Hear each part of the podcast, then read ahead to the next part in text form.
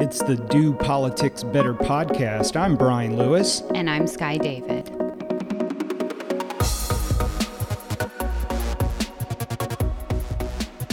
Another boring week in NC politics. The legislature does not have to be in session to create news. Monday, there's so much excitement about candidates filing for office. They're all lined up across the state.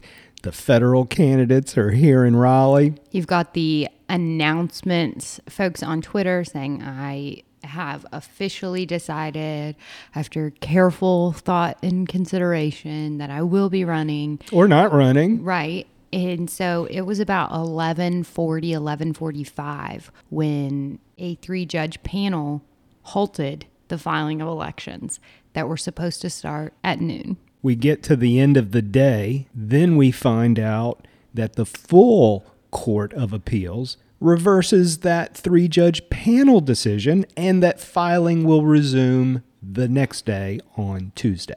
So between Tuesday and Wednesday, you're seeing all these nice photos of folks with their paperwork. I think that both parties were kind of rolling out their slate of candidates.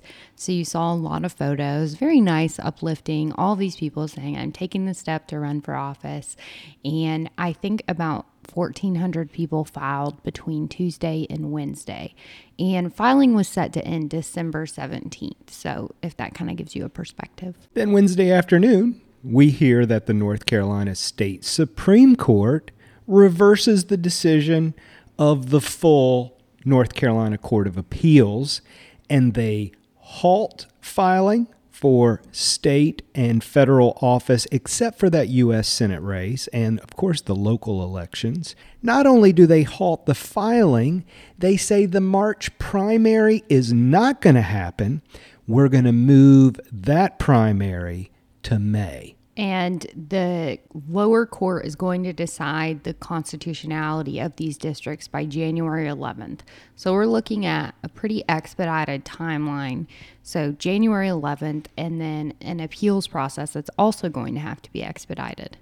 And that part is the unique part. We have had court challenges to the drawing of districts going back to the 80s.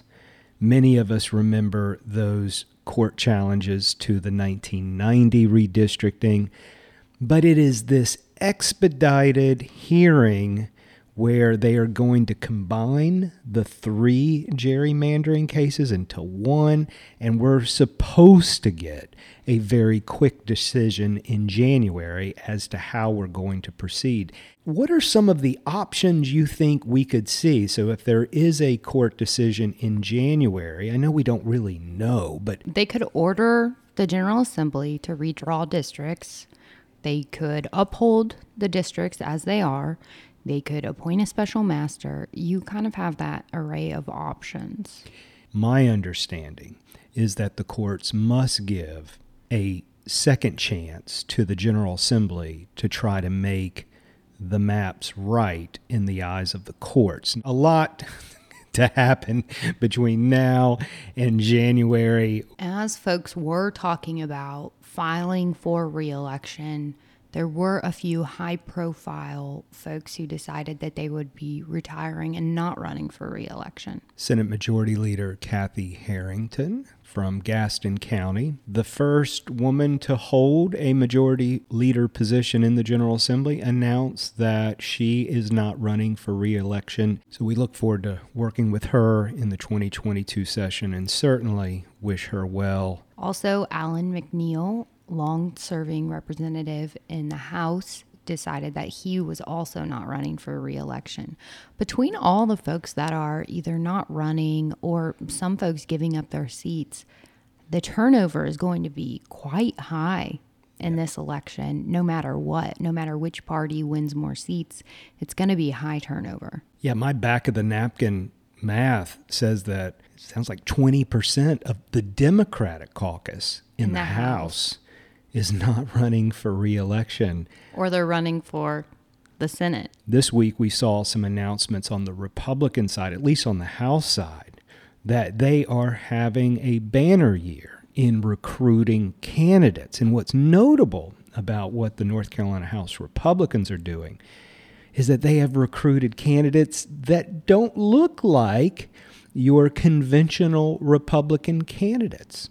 They have recruited a diverse slate of folks. I know they're very excited. If you follow Stephen B. Wiley on Twitter, he is very proud of some of the recruits that they've made. We sat down with State Auditor Beth Wood for what was such an insightful conversation. She is so sharp and to the point. She addressed some of the issues we talked about last week in the podcast about that rules committee dust up that she had with Representative Shelly Willingham. And boy, she really gives us a peek into what it was like in her early life, some of the decisions she made in her 20s, and how she got to the place she is today. The Do Politics Better podcast is supported by the North Carolina Travel Industry Association. Founded in 1955, NCTIA has a distinguished history of partnering with the North Carolina General Assembly to strengthen and preserve tourism in North Carolina. Visit nctia.travel for more information on how you can support your local tourism destination and the thousands of North Carolina jobs it creates. Auditor Beth Wood, welcome to the podcast. Thank you. Thank you for having me. Tell us about where you grew up and where you came from. So, I grew up on a farm um, in Route 1 Cove City. That's right outside of New Bern. People ask me why I don't say I'm from New Bern because people are more um, familiar with that. Mm-hmm. And I say, because I ain't.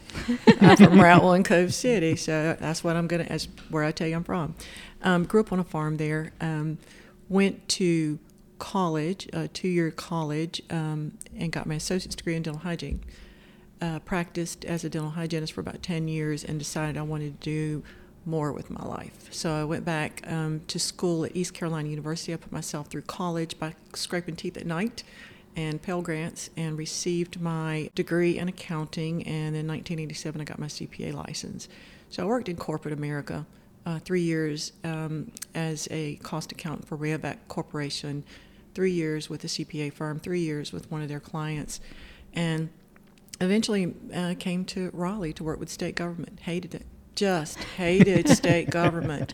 Um, when I was in the corporate world, everything was about the bottom line. State government, they couldn't find it. Mm-hmm. So I was, you know, thinking, I don't need to be here. But I stuck it out for three years and re- decided I was going to get back out in the corporate world, but found a position with the Office of the State Auditor and I interviewed for a job. I didn't get it, but the state auditor at the time, Ralph Campbell, was so impressed with me, he created a position for me in the training department. I went from an assistant state auditor to all the way up through director under his leadership. And one day I decided there's never been, office has been in existence at that time for 90 years, mm-hmm. and there's never been a CPA in that seat. Wow. Never. So I decided we need a new CPA. We need a CPA in that seat.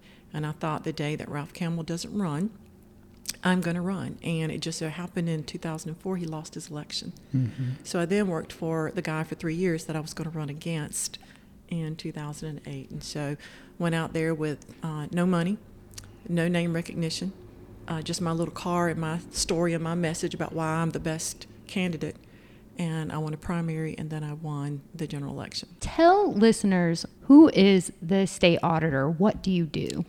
So the state of North Carolina is spending 46 billion, and that's billion with a B, hmm. 46 billion dollars a year to run our state government.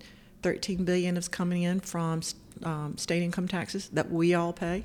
Another 8 billion every time you go out and make a purchase in sales tax all of us that drive, $2 billion in gas tax. You own your own business, a billion dollars in corporate tax.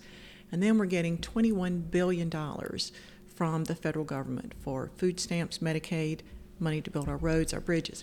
So all this money, while it's coming in as sort of different streams, is still coming from us, the taxpayers. Mm-hmm. And so I came into that agency and was thinking, wow, this is the only office, this is the only agency, we are the only eyes and ears that the citizens who's paying in this $46 billion, the state auditor's office is the only eyes and ears that you have to make sure your monies are accounted for properly, they're recorded properly, they're reported properly, but I think more important, did anybody waste? Did mm-hmm. anybody waste all these tax dollars coming into the state of North Carolina? Mm-hmm. Wish I had some good news. So, under your purview, if you get this tax money, state money, federal money, it trickles through the state in some way, whether you're a small nonprofit that gets an allocation, whether you're the university system, whether you're the Department of Revenue, you have the purview to go in and audit them.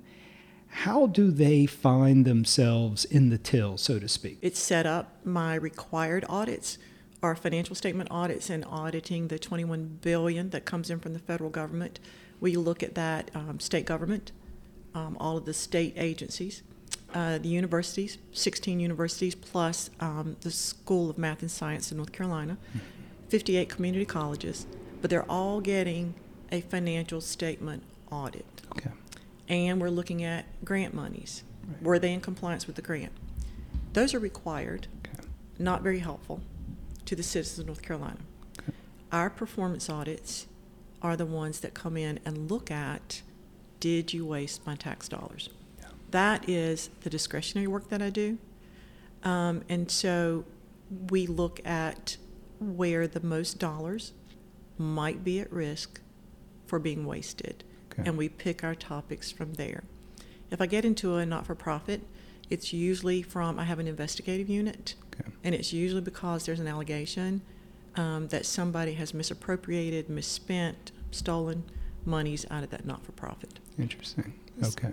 So when you talk about your purview, it's a little overwhelming to think of all of these different agencies, the schools. What is your staff? How many folks do you have working under you? How many divisions do you have? I have of 148 staff on, on, on uh, positions, and about 126 of those are auditors, 14 of those are investigators. Uh, the vast majority of our work right now is on these financial statement audits that we're doing at state of North Carolina, universities, and community colleges. Um, and then we are um, obviously trying to do as many performance audits and information technology audits Plus, I have 31 investigations sitting in my investigative queue right now. Um, so, a very talented staff, very talented staff, but not enough to get around to all the work there is to be done. And just to be clear with listeners, you don't work for the governor, you don't work for the General Assembly. You're right. I don't report to the governor, and I don't report to the General Assembly. And um, the citizens of North Carolina hire me, and the citizens of North Carolina are the only ones that can fire me. So you're up every four years. Yes. You'll be up for reelection in 2024, Yes. 28, and so on. Let's back up a little bit to your upbringing on route. What route is it again? Route 1, Cove City. It sounds like you came up in very humble beginnings. Um, people would even say that we were poor. Okay. and um, we we worked the fields with the hands um, that worked with us. I have two brothers and a sister. We were out at 3:30 in the morning taking out a barn of tobacco, and then we went in the fields and put in another barn of tobacco. I have cropped, handed, um, looped, um, topped and suckered. You name it. I've done it out in the fields. Um, but we all had to work together to survive. The hands that my dad hired, as well as us, we as a family, um, we would get in at five o'clock in the afternoon and go in the garden and pick the food for lunch the next day. When did it come into focus that you wanted something else? At what age were you? 29 years old. Okay. I was 29 years old when I decided I have scraped all the teeth I can scrape. There's not that many more. If I, if I want to move ahead in life, um, I had to do something different. And so I frankly went back to my first love, and that was math. And went back and got my accounting degree and then on to get my CPA license. And um, it truly was my first love, and, and I've been happy that I did that. So pardon me for pushing here, but so you're in high school and you have this love of math. Why wasn't going to college right away an option, or why did it take so long? Because there's a man involved. Okay. there was a man involved. Um, it, I was in high school. I was going to marry my high school sweetheart, and we were gonna. I was going to be a dental hygienist, and that was like a eight to five job kind of thing. And we were going to get married and have two kids, and I was going to have a boy and a girl, and the boy was going to be born first. I mean, I had this all planned out, and I did not marry my high school sweetheart, and um, ended up marrying, um, getting married. Um, but then I ended up saying, you know, if I got to look after you and me, I might as well just get a divorce here. it'll just be me. And then I decided, you know, I, I want a career um, where I can take care of myself. Okay. And so I decided that time in my life, 29 years old, I need to do something different um, and go back and get an education that um, allows me to be able to do more and grow more and have a career that I can take care of myself. So, how did you decide from working in state government and saying, I hate this, I don't like it, to deciding, you know what, I do want to run and I want to change maybe the state auditor agency? How did you make that sort of decision? Well, I, I decided, to be perfectly honest with you, I decided I was getting out of state government because, again, I had a really hard time with the wasteful spending, uh, with the fact that nobody knew where the bottom line was, nobody even seemed to care. Um, made a couple of attempts through a headhunter to go to work for one of the hospitals here in the area. They didn't want to talk to me because I had been in state government for t- three years. Hmm. I was tainted. Hmm. So um, a friend of mine told me about this position at the state auditor's office. I was so impressed with the state auditor. He met with me personally. So impressed with him and, and what he was trying to do for the citizens of North Carolina.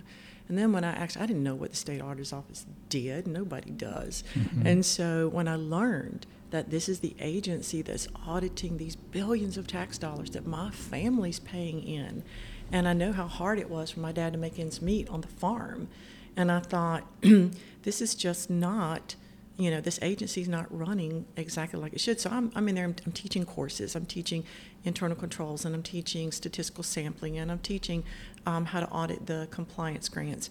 And I understood that, that we weren't doing our work Mhm. in accordance with um, the standards. And so I kept running and telling Mr. Campbell, and we're not getting this done like the standards called for. Our performance evaluations, everybody's getting exceeds expectations, but we can't get any work out the door. And he's like, "That's why I heard you. Take care of it."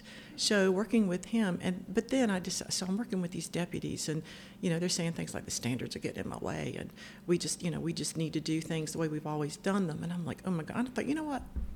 If I was the boss, this job would be a lot easier if I Mhm. was the boss. So I made that decision knowing how critical that agency is and recognizing wasteful spending, seeing at that point in time for 10 years how much wasteful spending was going on. I thought I can do this. I absolutely can do this better. Mm. So I decided to run. You've had to make some tough decisions. We reported on this in last week's podcast. There is a bill that is now on Governor Cooper's desk. We're recording this, by the way, on Monday, December 6th. This is a bill that you were you were working with Senator Lisa Barnes on, and it has to do with giving you some more tools as far as the audits that you're doing with local government. I think it's Senate Bill 453. Can you talk about this legislation and why it is so important to your office? It's um, Senate Bill 473. A 473. And um, so all along, um, as state auditor, we have run in, we can investigate at local governments allegations of misappropriation of money, stealing of money, whatever. So as we have moved along, um, we came across a really big um, issue in, a, in the city of Rocky Mount.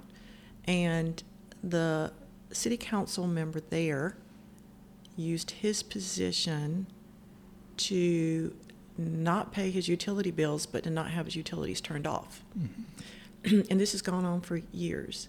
And he used his position in that he, when it was time to have somebody was coming to turn his utilities off, he'd call the city manager, went through two city managers, mm-hmm.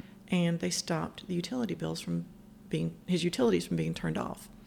In 2013, the city wrote off 11,000 plus dollars of his utility bills. In 2017, they wrote off 36,000 plus dollars. But again, we had evidence that showed he stopped the utilities from being turned off through his position as city council member.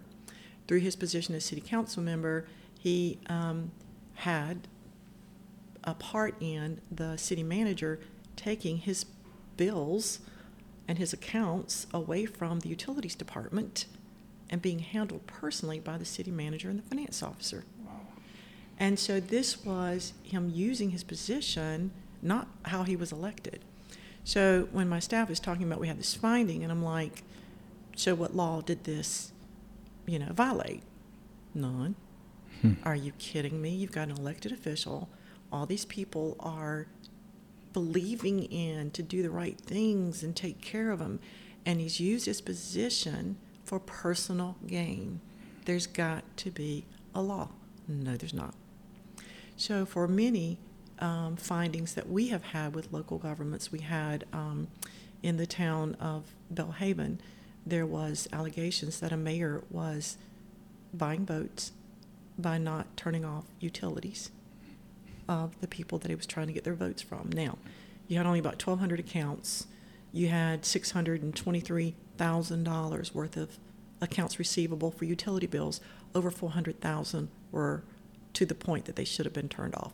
Could we prove that he was buying votes? No. But did the numbers support that that's probably going on?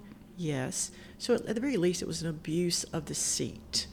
And then we have another city manager who used the town funds and bought a wetsuit and tanks and a gun and ammunition and all these things that he didn't need to be a city manager. Clothes, Yeti coolers, put his mm. name in them. But because he returned them to the city after he got caught when he retired, now all of it, again, abuse of his seat. He was pulling money out of the departments, the fire department, the police department, the emergency department, pulling funds out of there, and, and they were hurting. So this has been going on for a decade, these mm-hmm. types, but the big one was when this egregious abuse in the city of Rocky Mount, and people are asking me, you know, what law? And I was asking what law, and there's not one. So decided that there needed to be, there is such a law for General Assembly members. Our legislators cannot abuse their seats Right. for personal gain. There's a law that covers them, but there's not a law for local elected officials. And if you watch my work over the next 60 days, you will see more and more of this abuse of their power, of their seats as an elected official. We needed this law to protect the citizens that live in our local governments. So, what's notable about that particular rules meeting last week was that you were in a debate with a sitting Democrat on that committee who represents Rocky Mount. You're a Democrat. He's a Democrat. There were also some allegations that I think many of us thought were inappropriate that were lodged at you, and we've heard them both external in the General Assembly, charges of racism, in that committee that maybe you're abusing power. Can you talk a little bit about that confrontation? Absolutely. Um, he, is, he he's wrong. He's leading this charge, and, and he's representing people that if this law is passed, things that they're doing will be unlawful. So he's working against their pressure because he if this law it gets passed, it will stop them from being on the board of a not-for-profit or the executive director of a not-for-profit and then voting as a city council member to give themselves money. Not that the, about, about that is right, but they don't want it to stop. So they're pushing him to try to stop this bill. Um, I was challenging him on many fronts because um, he says that my um, report is about allegations against the city council member and the city manager, and that's not true. Um, all you have to do is go down to the city of Rocky Mount, sit at their computers where we sat, and all this information's sitting right there. Um, it's all been audited by their CPA that they hired. So again, he's just trying, and and the racism thing. Um, when I talk about being hired by Ralph Campbell, he's the first African American Council of State member in the history of the Council of State of North Carolina. Ralph Campbell and I were hip to hip, shoulder to shoulder, and brought that agency forward into being more of what it should be. Um, he and I traveled together constantly when it wasn't readily acceptable for a white woman and a black man to be traveling together. We got the looks, and he and I would just die laughing over it. But we were comrades. We were working together to bring this agency because he loved the Office of the State Auditor and he loved what it was supposed to be doing. So to call me racist is laughable. And we're talking about Representative Shelly Willingham, Yes, yes. Democrat from the area. Yes, he's saying that the Class H felony conviction can go back three years. Not true. Right. He's saying that this does not apply to all um, local governments, just to the cities of Rocky Mount and above. That is not true. He has his facts all wrong. And for everything he said that I called him out on it, he had not a comeback because I was right and he was wrong. You must have just very thick skin in the work you do. When you show up and you issue an audit, and we've seen them reported in the media, they really are damning. They're very damning, but one thing that I made up my mind to do, and at first my staff said that's that can't be done, but we've shown them, is that we produce irrefutable findings. Okay. So when there's nothing, we've got our findings locked down so tight, you can't argue with me. Just like the other day when he tried, I was able to put his arguments in the dirt because I know what I'm talking about because I got my evidence to support it. So realistically, this has really been um, one of the most contentious in 13 years as state auditor because they just keep moving from one argument to the other. You know, first it's he really did pay his utility bills. Well, we've asked you four times for the receipts. Where are they? The city can't produce them. He can't produce them. So then it went from that to, um, well, it's really only 0.002% of Rocky Mount's budget. I don't care. Right. You know, it, it, it's not fair. You've used your position. And then they went to, well, now she's a racist. Y'all decide. Which is it? He paid the bills, it's not that much of the budget, or she's a racist. So every argument that I give them, and then Willingham um, accused me of using this as a campaign issue in the city of Rocky Mount, and he said I was there more than he was during the campaign year of um, 2020. And I said, no, I'm there defending all the lies y'all are saying about me. I did not go over there and campaign, not once, not Right. once. Every time I was over there and I was on TV or I was on the radio, it's because they had already been on TV or on the radio calling me a liar, no evidence to support what I'm saying.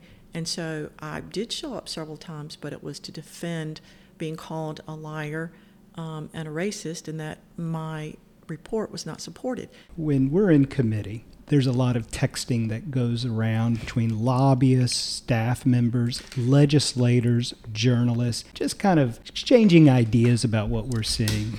and a Republican texted me. I'm going to read this text that he sent to me about you. She is dressed like a movie star. I love her. That coat, that suit, rock star. I wish she had run for governor. I love it. What do you say to that? I'm very appreciative for those compliments. Um, but I would tell you that I have thought about governor's position, Okay. but I believe that the work that we're doing in the state auditor's office, uncovering where the wasteful spending, if I step out of the role of state auditor, then who's going to find the wasteful spending for me, the governor, to fix? So um, I think this is the best place for the talents that I have is in the state auditor's role. Again, we are uncovering inefficient spending with irrefutable findings at a local government level, at a state level, and I am not sure I could be any more effective if I was governor. On a scale of one to 10, how much do you love your job? 12. 12. You can tell. yeah, you can. You can tell. If you had a magic wand and you could fix one thing in our politics today as we are so divided, poof, it's gone, solved, what would that one thing be? if I could figure out what is causing the divisiveness, I work with the governor. He's a smart guy, got the best interest of the state of North Carolina at heart. I work with Phil Berger and his staff Senator Phil Berger and his staff. Give that man the respect he deserves. And Speaker of the House Tim Moore and his staff. Um, Tom McGinnis. Um, I've worked with Senator Davis, Jim Davis. I have uh, Tommy Tucker. I have worked with some phenomenal legislators who got some great things done. I am trying to figure out where the divisiveness is coming from. And if I could figure that out, I'd wave a magic wand and get rid of it. Because these are smart people and they can do some powerful stuff. But this divisiveness is all in the way of doing what's best for North Carolina. So if I could just figure out what's causing this divisiveness, it's like a cancer, and get rid of it, that's what I would do. Could you do that? I mean, but and maybe you can't say it. Uh, you're you're a very humble person. I'm going to say it. I think if more folks in politics approached politics the way you do, we could fix our politics. You seem to transcend it. You seem to rise above it. I see you working with Democrats, Republicans, as you, you gave a list. That seems to be the answer. Be like Beth Wood. I don't know about being like Beth Wood, but but I think Hashtag. I think transcending the the politics, um, we we I think forget who we represent. Sometimes it gets to be all about us and not the citizens of North Carolina, and they're not always going to make the best decisions for themselves because we've got more of the bigger picture, the money, the the budget, the revenues. We understand all that much better in Raleigh as a whole. But um, again, it, some of it sometimes just seems to be more about how can I have the last word? How can I have the best last word that'll get quoted in the news? Or how can I not work with you because then it looks too much like we are becoming too close or whatever. And um, I just I, I just don't understand it, and people are suffering out there because of it. Well, Auditor Beth Wood we appreciate everything you do for the state. You certainly know how to do politics better. Thank you for being on the podcast today. That's my pleasure. My pleasure. Thank you for having me. The Do Politics Better podcast is sponsored by the North Carolina Beer and Wine Wholesalers Association. Beer and wine distributors in North Carolina are family owned companies that directly employ more than 5,600 men and women across the state. The North Carolina Beer and Wine Wholesalers Association works with the General Assembly to develop alcohol policies that ensure fairness in a competitive marketplace and promote responsible behavior. Visit the North Carolina Beer and Wine Wholesalers Association at ncbeerwine.com for more information. Anybody who has listened to the auditor speak in committee knows that she knows what she's talking about and she is such a well respected Council of State member. Very much so. She, as we said in the interview, has managed to transcend politics. Legislators, most legislators on both sides of the aisle, appreciate the very straightforward way she approaches her job. She has saved the North Carolina taxpayer money. She has helped the General Assembly focus where they can invest money and do it in a way that they feel that they have some trust. She is on that back end to make sure that money is being spent well. The state is very fortunate to have her. Tweet of the week. Tweet of the week. This week's Tweet of the Week was nominated by Sue Ann Forrest, who's a lobbyist, and she reached out to both of us. And the tweet is from Corey Friedman, and he is at CoreyWrites. And his tweet says, quote, elections in North Carolina are becoming a complicated game of red light, green light for adults. End tweet. And I saw a lot of references to the Squid Games. If you watch the Squid Games, there's the the uh, girl doll at the front. It's the first Squid Games where she kind of eerily says red light, and then everyone must stop green light. Yeah, in referencing the ups and downs and stops and goes as it pertains to the redistricting cases and the courts. What a week. Good tweet. This has been a whirlwind of a week for North Carolina and also for us. yeah. we took what was supposed to be pretty much to the minute a 24 hour trip to Ohio and back, where we will tell you folks, you think it's cold here today. it is cold in Ohio. And Brian Lewis thinks that he transcends weather, so he doesn't have to wear a coat. Yeah. Well, I was told a car was going to pick us up. We were going to this law firm for this meeting. We were going to have a lunch and then we are going to go back to the hotel. Why do I need a coat? I'm fine. But I step off that plane and some of our transitions on airplanes was on tarmac. It was really, really cold in Akron, Ohio. You make it sound like we flew private. Mm, yeah, we didn't. Akron is a really great small town up in Ohio, and the people are so very kind. Everyone we met in Akron was just so great. But on the Midwest ret- is best, some would say. the return trip, if you have followed our travels over the last five years, you may remember we got stuck in a Denver airport, we got stuck in a Nashville airport, and this week we got stuck in Akron. I think technically we were in the city of Green. That's what my phone said. And it was the Akron Canton Airport. They had eight gates and one place that if you close your eyes and imagine your local bowling alley and the concession stand there, that is the only place there was to sit down and eat. So we hung out there for a bit. But it was a nice little airport. We watched the snow fall from inside the airport. I mean, truly a Hallmark movie. They were playing some upbeat Christmas music the entire day. yeah, and our traveling uh, companion, if you will, on this trip was Raleigh attorney Stacy Miller. We were up there for some meetings with him. And, you know, after a while, it just becomes comical for us to be stuck in an airport because we typically get to our destination fine. Yeah, right? that is true. Right. We go, it's fine. It's the return trip that usually takes an entire day of us just sitting and waiting, and we pass the time as we usually do.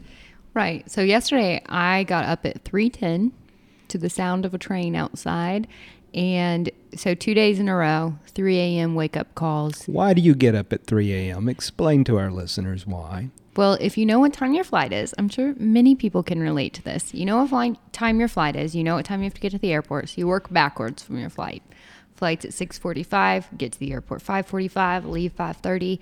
That means that I need to be done with my workout at about 4:45 and in the shower. So that means I need to start my workout at about 4, and I like to have time before my workouts. Then you got to get up at 3. That's how it works. It's a timeline thing. so here's the thing you need to know is that our our friend Stacy Miller was in room 713. And just so happens that Skye David here was in room 813.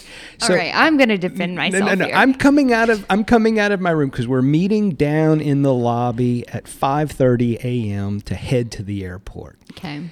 And Stacy says, "Sky was in room 813, right?" and I said, "Yeah." He's like, "Man, all I did was hear her working out. I tried to find where the fitness center was yesterday morning, and I couldn't find it. And there was no one at the front desk because it was early. So I was like, I don't have time to waste, you know, because of my timeline. Mm-hmm. And so I just went back to my room and like did a little circuit in my room. So that's on me. So we get back yesterday evening, made it to Philadelphia, from Philadelphia, make it to Raleigh. It was a good time and a very productive meeting. Glad to be back. And, you know, if I'm going to be stuck in an airport, it is one of the more amusing things to be stuck with Skye David. And if you ever travel with us, just a warning if you ever travel with us, you will be stuck with us when we're trying to return. Do you have plans for the weekend this weekend? I don't have big plans. You? We have a client that has a Christmas banquet on Saturday. I'm looking forward to going to Greensboro and hanging out with them. And then we're going to the other side of Hickory, a little town called Granite Falls. My wife's family is celebrating a little Christmas gathering on Sunday. So we'll go from Greensboro to Hickory and then come back. I'm looking forward to it. We look forward to talking with y'all next week. But until then, relax, enjoy the Christmas music and Christmas spirit, and remember to do politics better. You will be playing red light, green light. Green light. Red light. green light. Red light.